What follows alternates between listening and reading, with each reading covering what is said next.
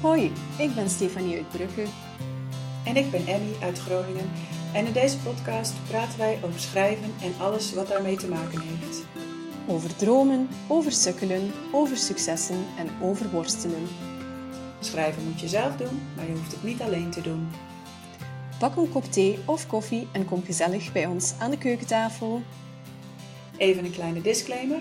Omdat wij de podcast op afstand, dus online, opnemen, is de geluidskwaliteit niet van studioniveau. Maar hé, hey, het gaat om de inhoud, toch? Goedemorgen, middag, avond. Ik wil altijd goedemorgen zeggen omdat wij uh, s ochtends opnemen. Maar ik weet natuurlijk niet wanneer jullie luisteren. Maar welkom bij aflevering 25 van Schrijfpraat, de podcast.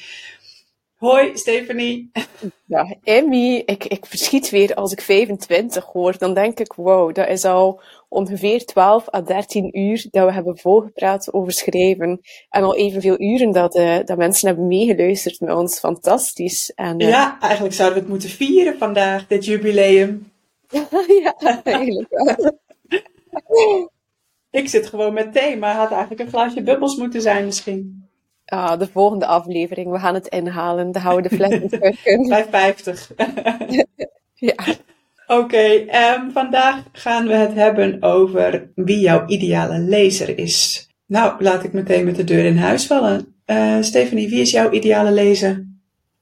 Goh, um, het, het antwoord is dat ik het niet weet. Um, in voorbereiding van, ja, nee, echt, in voorbereiding van deze opname had ik uh, ook wat research gedaan.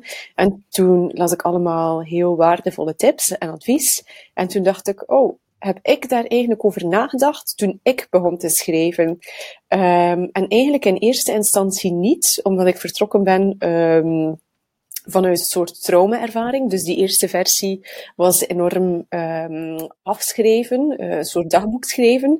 Dus het enige wat ik op dat moment dacht was, ik wil dit van mij afschrijven en ik wil dit delen met de wereld of zo. Um, maar daarbij heb ik helemaal niet nagedacht over wie wil ik daar eigenlijk mee bereiken.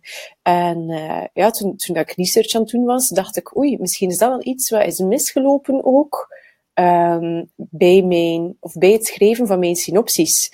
Um, en het uitsturen aan de uitgeverijen, heb ik genoeg duidelijk gemaakt voor wie ik schreef. En ik, ik moet bekennen dat ik denk van uh, niet in het herschrijven van mijn eerste versie, dus de tweede versie, heb ik daar wel iets meer over nagedacht, maar nog altijd niet uh, in die zin dat ik nagedacht heb over wie is de ideale lezer.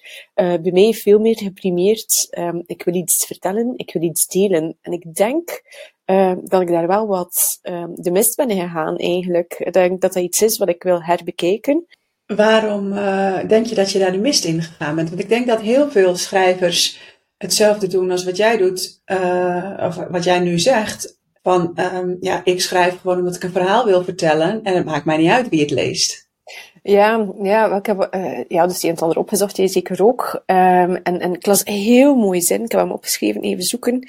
Uh, het ging erover dat als je voor niemand in het bijzonder aan het schrijven bent, dat ook niemand in het bijzonder het zal lezen. En toen dacht ja. ik, oh jeetje, ja, klopt. Um, ja, ja, ik wilde echt herbekijken. Um, want uh, ja, wat je wil vertellen, dat is makkelijk. Maar wie, ja, dat is veel moeilijker. Um, ja. Ik kan zeggen, ik wil iedereen bereiken, iedereen moet dat weten, maar dat is niet zo. Ik merk dat ook nu ik zelf meer lees de laatste jaren, uh, merk ik dat ik ook een specifieke voorkeur heb voor een bepaald soort literatuur, of lectuur, maakt niet uit, maar ik heb ook zelf iets, uh, een soort genre dat ik wil lezen. En ik denk dat dat zoals in het bedrijfsleven is, als je een zaak start, ik ga gewoon mijn eigen voorbeeld nemen. Uh, toen ik een ontbijtzaak, een koffiebar uh, begon, dan was er heel veel healthy, heel veel vegan. En toen moest ik ook nadenken over wie wil ik bereiken. Want zet ik vlees op de kaart, ja of nee? Dan is dat nee. Wel, je verliest de mensen die, die buiten dat segment vallen. Hebt echt mensen die bourgondiërs zijn en, en weigeren vegetarisch te eten. Dus je moet een soort doelgroep kiezen. En dan pas je je marketing aan op de doelgroep. Um, en dat is allemaal heel logisch in het bedrijfsleven. Ik denk dat je dat ook hebt gehad met jouw fotografie. Ja. Um, maar op de een of andere manier heb ik, ik denk dat dat voor veel mensen telt die beginnen met schrijven, niet nagedacht over als schrijven een soort businessmodel is, ja, wie is dan de doelgroep? Um, ik denk dat ik wel een beetje dacht van, oké, het zijn vrouwen. Maar daar is het ook gestopt. Uh, ik heb niet nagedacht over leeftijd. Uh, zijn dat twintigers, dertigers, veertigers, vijftigers? Eigenlijk echt niet over nagedacht. Nee? Nou, um, ja, het klopt inderdaad wat je zegt. Ik heb als, uh, toen ik fotograaf was, ook een tijdje een business coach gehad. En dan moest ik ook mijn ideale klant omschrijven. En dat moet dan één persoon zijn. En dan moet je inderdaad allerlei kenmerken van, van benoemen. Uh, en ik had daar altijd een soort van weerstand tegen. Want ik dacht, ja, weet je, geen idee. Um, ik wil heel veel mensen uh, mooie foto's geven. En uh, ja, hoezo moet ik daar dan één iemand uitpikken? Maar nu ging ik daar dus even weer goed over nadenken. Ging ik ook um, bedenken van waarom zou het nou goed zijn? En ja, ik denk je kunt ook nooit iedereen aanspreken. Um, en het is natuurlijk niet zo. Waar ik toen een beetje bang voor was, is dat dan bepaalde mensen die mij misschien wel zouden willen inhuren als fotograaf uh, niet bij mij terecht zouden komen, omdat ze niet pasten binnen de ideale klant die ik had uh, geformuleerd of gecreëerd. En nu denk ik, ja, maar uh, het is niet zo dat het mensen uitsluit. Als mijn ideale klant, ik, ik heb even heel kort iets opgeschreven. Uh, mijn ideale lezer een vrouw is van rond de 40 met een relatie en kinderen en de, de Linda en de happiness leest, dan betekent dat niet dat ja. uh, ongetrouwde kinderloze vrouwen van 60 plus of onder de 25 mijn boeken niet kunnen lezen. Maar doordat ik een bepaald plaatje heb van iemand die mijn ideale lezer is, dan, dan spreek ik in ieder geval die mensen aan. En, en ieder ander mens die zich aangesproken voelt, mag natuurlijk ook mijn boeken lezen. Maar dan heb je, heb je wel een, een ja, wat jij net zei, als je voor niemand in het bijzonder schrijft, dan leest ook niemand in het bijzonder jou. En um, ja, ik geloof daar toch wel in. Ik denk toch, en het, is, het heeft te maken met hoe je, hoe je, je je boek schrijft, maar het heeft ook heel erg te maken met hoe je je marketing doet.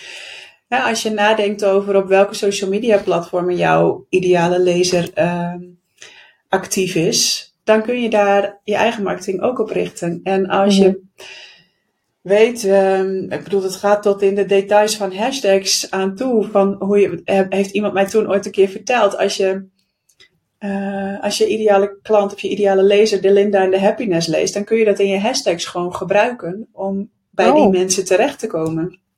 Ik ga die even opschrijven, dat is een goede tip. Niet dat ik dat nu heel actief doe trouwens, want ik vergeet altijd de hashtags, maar... Uh... Ik ook. Ik ook.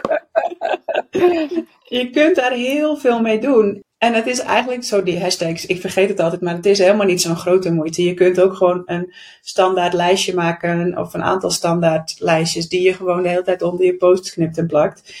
Mhm. Maar um, ja, met hele kleine dingetjes kun je dan wel meer mensen bereiken. En, en dat is natuurlijk wel wat je wil. Je wil dat, tenminste dat is wat ik wil. Ik wil dat zoveel mogelijk mensen mijn boek lezen, omdat ik denk dat ik ze daarmee uh, een fijn moment van ontspanning kan geven. Mm ja, en dan wil je de mensen bereiken die ook echt jouw boek willen lezen.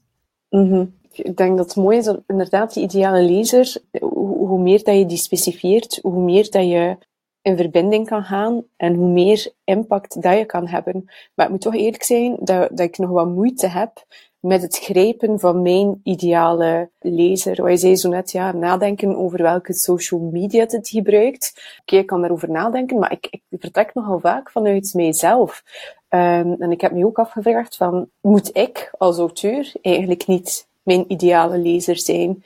En ik, ik weet het niet, het was een vraag die, die in mij opgekomen is in de voorbereiding. En moet ik dan kijken waar ik op social media zit? Ben jij je eigen ideale lezer, Emmy? Ja, nou ja, als je hebt geluisterd naar wat ik net uh, ja. opnoemde, dan, dan zijn het natuurlijk allemaal dingen die ook voor mij gelden. Dus ja, ik denk dat ik mijn, ik denk dat ik mijn eigen ideale lezer ben. Ik zou, als ik dit boek niet heb, had geschreven, het heel graag lezen. Dat denk ik wel, mhm. ja. Ik denk dat dat ook bijna niet anders kan. Ik denk niet dat ik iets zou kunnen schrijven wat ik zelf niet zou willen lezen. Bah, dat weet ik niet, want als we het breder trekken, en ja, wij schrijven nu alle twee fictie, um, autofictioneel, sorry, dat wil ik zeggen, en dan uh, fictie. Um, maar moesten wij kinderboeken schrijven, dan wordt dat natuurlijk een heel ander verhaal. Misschien is het zo vloe voor ons, omdat het best wel dicht uh, bij onze eigen voorkeuren staat. Maar moesten we een kinderboek schrijven, dan zou dat wel heel logisch zijn dat we nadenken voor welke leeftijd is het. Want dan moet je nadenken over, oké, okay, welke kennis heeft dat kind? Ja. Uh, schrijven voor een kind van drie jaar of schrijven voor een kind van zes jaar. Ja, dat is helemaal anders. Je moet je ja. Aanpassen. Uh, dit, dit valt mij allemaal nu pas te binnen hoor. Dus als ik het zo bekijk en zo moeten groter trekken dan uh, naar ons soort schrijven, ja, dan moeten we inderdaad ook wel nadenken over het taalgebruik. Want schrijven we voor uh, mensen met een academische achtergrond of niet, ja, dat is natuurlijk een groot verschil in taalgebruik. Niet dat we daarom alle, alle stijlen uh, machtig zijn, helemaal niet. Maar dan moeten we terug naar onze eigen uh, schrijfervaring kijken ja. en ons daar wel van bewust zijn. Ja. Ik zou niet academisch kunnen schrijven, onmogelijk. Um, is ook mijn doelgroep niet. Maar goed, bij ons gebeurt dat dan organisch. Um, maar bij kinderboeken, ja, dan moet je inderdaad goed nadenken. Is het een fijn, is het een, een leuk verhaal? Een verhaaltje voor het slapen gaan? Is het een verhaaltje over, over kankerverwerking, over traumaverwerking? Dan wordt ja. dat heel specifiek. Dus ik denk dat we dat wel kunnen overnemen en vergroten. Ja, en ik denk toch, als jij het over kinderboeken hebt, ik heb ooit een, een kinderverhaal geschreven, dat, dat wat misschien zelfs een boek zou kunnen zijn, een prentenboek, dan zouden mijn kinderen mijn ideale lezers zijn. En dan zou ik het zelf ook nog steeds uh, leuk moeten vinden om het voor te lezen, denk ik. Ja, nu denk ik, dan pas je je aan op je doelgroep en niet omgekeerd. Dus dan, ben je, dan schrijf je naar een doelgroep toe als je voor je eigen kinderen zou schrijven. Ja, hé, of niet? Ja, denk er even over na, want dit is een verhaal wat ik toen heb geschreven voor mijn kinderen. Is uh, ook een verhaal wat ik gewoon heb verzonnen terwijl ik ze naar bed bracht in de kerstvakantie. En we alle oh. boekjes die we mee hadden op vakantie al uit hadden. En zij zeiden, mama, kan je niet zelf een verhaaltje verzinnen? En toen heb ik dit verzonnen en dat, dat viel zo in de smaak dat ik het uiteindelijk ook heb opgeschreven. Je kunt het lezen op mijn website trouwens. Super. Maar ja, dus dat heb ik wel echt voor hun geschreven. Daar, daar hebben zij ook de hoofdrol in, dus dat klopt ook. Oh. Uh, en wat waren de leeftijden weer van de jongens? Ze zijn nu zes en zeven, maar dat is alweer twee, tweeënhalf jaar geleden, denk oh, ik. Oké, okay. dus de, um, ik dacht voor alle drie. Um, dus dat heb je echt specifiek naar, um, naar de twee jongste toegeschreven. Ja, de, de oudste is echt zes jaar ouder, dus die de, ja, dat daarom dat ik kan vroeg. bijna niet iets schrijven nee, voor. Ja. Ik heb wel in uh, vorig jaar ook twee verhalen samen met de oudste geschreven. En die zijn wel wat meer voor jongeren, zeg maar. Um, een verhaal okay. over de oude Grieken en een verhaal over de Romeinen. Omdat hij dat gewoon heel leuk, leuke onderwerpen vindt. Maar dat is er dan ook wel een beetje waar mijn inspiratie voor dat soort verhalen vandaan komt. Vanuit mijn eigen kinderen en hun belevingswereld. En wat ik tegenkom in, in de boeken die ik hun nu voorlees.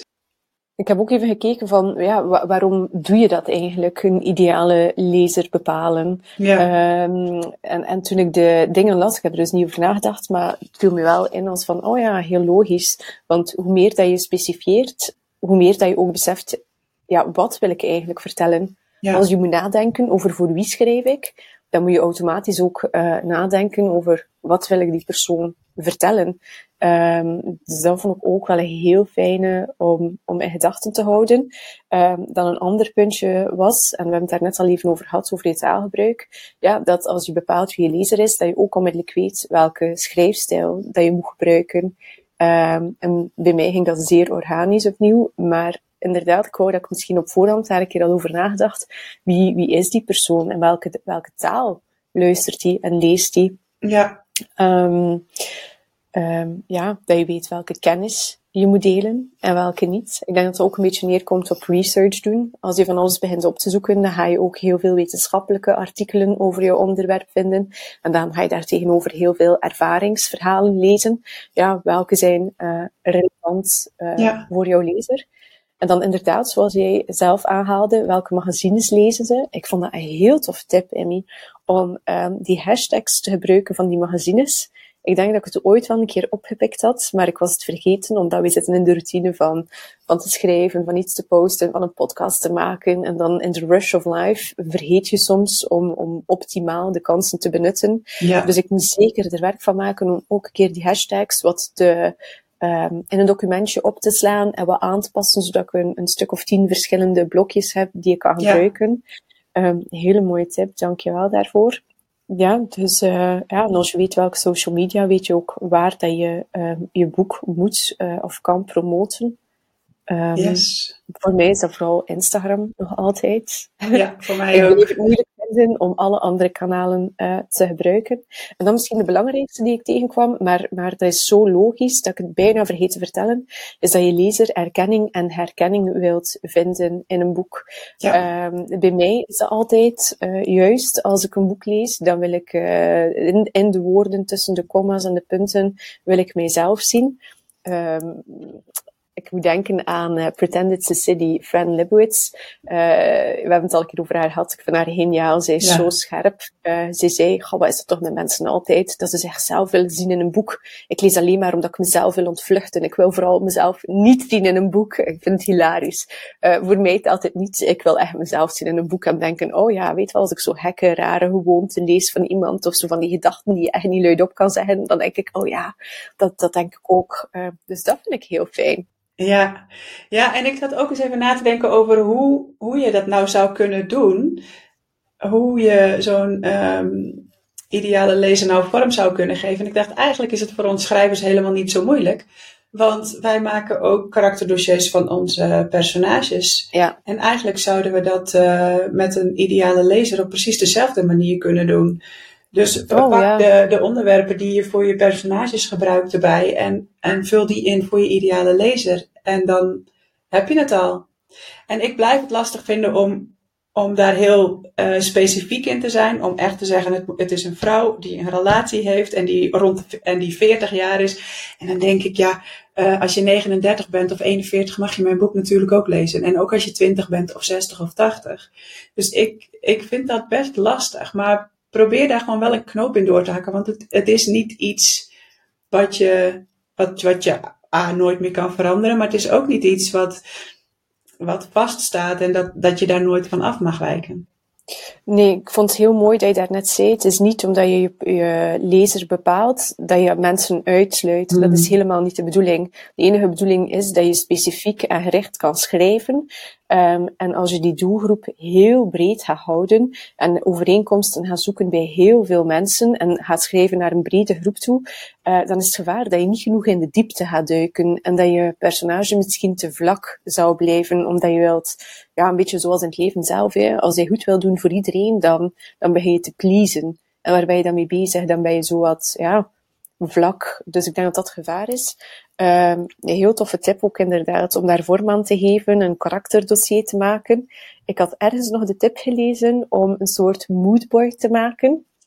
Um, en ik denk, misschien aan jouw ideale lezer, misschien, ik weet niet of dat, aangeraden is, misschien mogen het er ook twee zijn.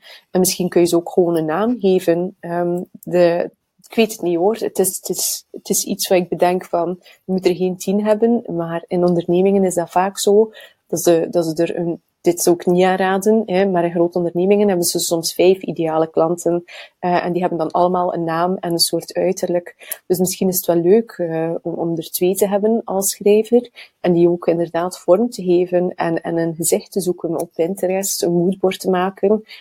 Ja, ik vind het eigenlijk heel leuk. Ik ben heel blij dat we dit onderwerp gedaan hebben, Emmy, want ja. voor mezelf is er veel uh, geklikt. En um, ik heb al wat afwijzingen ontvangen van uitgeverijen. En dat is altijd wat zoeken naar richting, want, want de feedback bleef oppervlakkig. In mijn, mijn beleving is feedback altijd wel goed, maar net niet. Um, maar het is toch zelf zoeken over, ja, waarom nu? Uh, waarom niet? Um, en ik denk dat dit echt wel iets is wat ik een keer moet herbekijken. Dat ik een keer door mijn manuscript opnieuw moet gaan en moet bedenken, aan wie is dit gericht? Ja, ik denk het ook. En ik denk, um ik heb daar in mijn laatste herschrijfronde al heel veel aan gedaan. Ook met name naar aanleiding van feedback van de uitgever die ik vorig jaar sprak. En um, ik denk ook, en het grappige is dat ik als ik er naar terugkijk, dat ik het ook wel merk, bijvoorbeeld in mijn posts op uh, Instagram, dat de, de posts die ik echt schrijf vanuit mezelf en met het idee, niet per se met heel concreet uh, of bewust een ideale lezer in mijn hoofd, maar dat die posts vaak wel uh, beter gelezen worden ook. Of beter gewaardeerd. Of dat daar meer reacties op komen. Is dat? Maar... Denk het wel. Kijk, een waardevolle aflevering voor ons allebei. En ja, hopelijk voor jullie ook. Precies, precies. Ik denk dat we hier eh, zeker nog wel een uur over zouden kunnen spreken, maar dat gaan we niet doen. En we gaan hem afsluiten. Ehm, mochten jullie vragen hebben of reacties, laat het ons echt weten. Vinden we hartstikke leuk. En uh, nou, jullie horen ons volgende week weer. Doei! Tot volgende week. Doei! Hey, leuk dat je weer geluisterd hebt. Luister je graag naar Schrijfpraat en wil je ons ondersteunen? Dan kun je doneren via petjeaf.com schrijfpraat. We zetten de link ook in de show notes. Je kunt ons ook helpen door een review te schrijven of een beoordeling te geven. Vijf sterren of zo. Daardoor komen wij hoger in de lijsten en help je nieuwe luisteraars om ons te vinden. Deel de podcast ook gerust in je netwerk of op social media en tag ons dan even. Wij vinden het superleuk om te weten wie je luistert. Heb je vragen of is er een onderwerp waar jij onze mening of ervaringen over wilt horen? Of is er iemand die je graag als gast in Schrijfpraat zou horen? Laat het ons dan weten. Dat kan via Instagram, at Stefanie Kroes Insta en at Emmy de Vries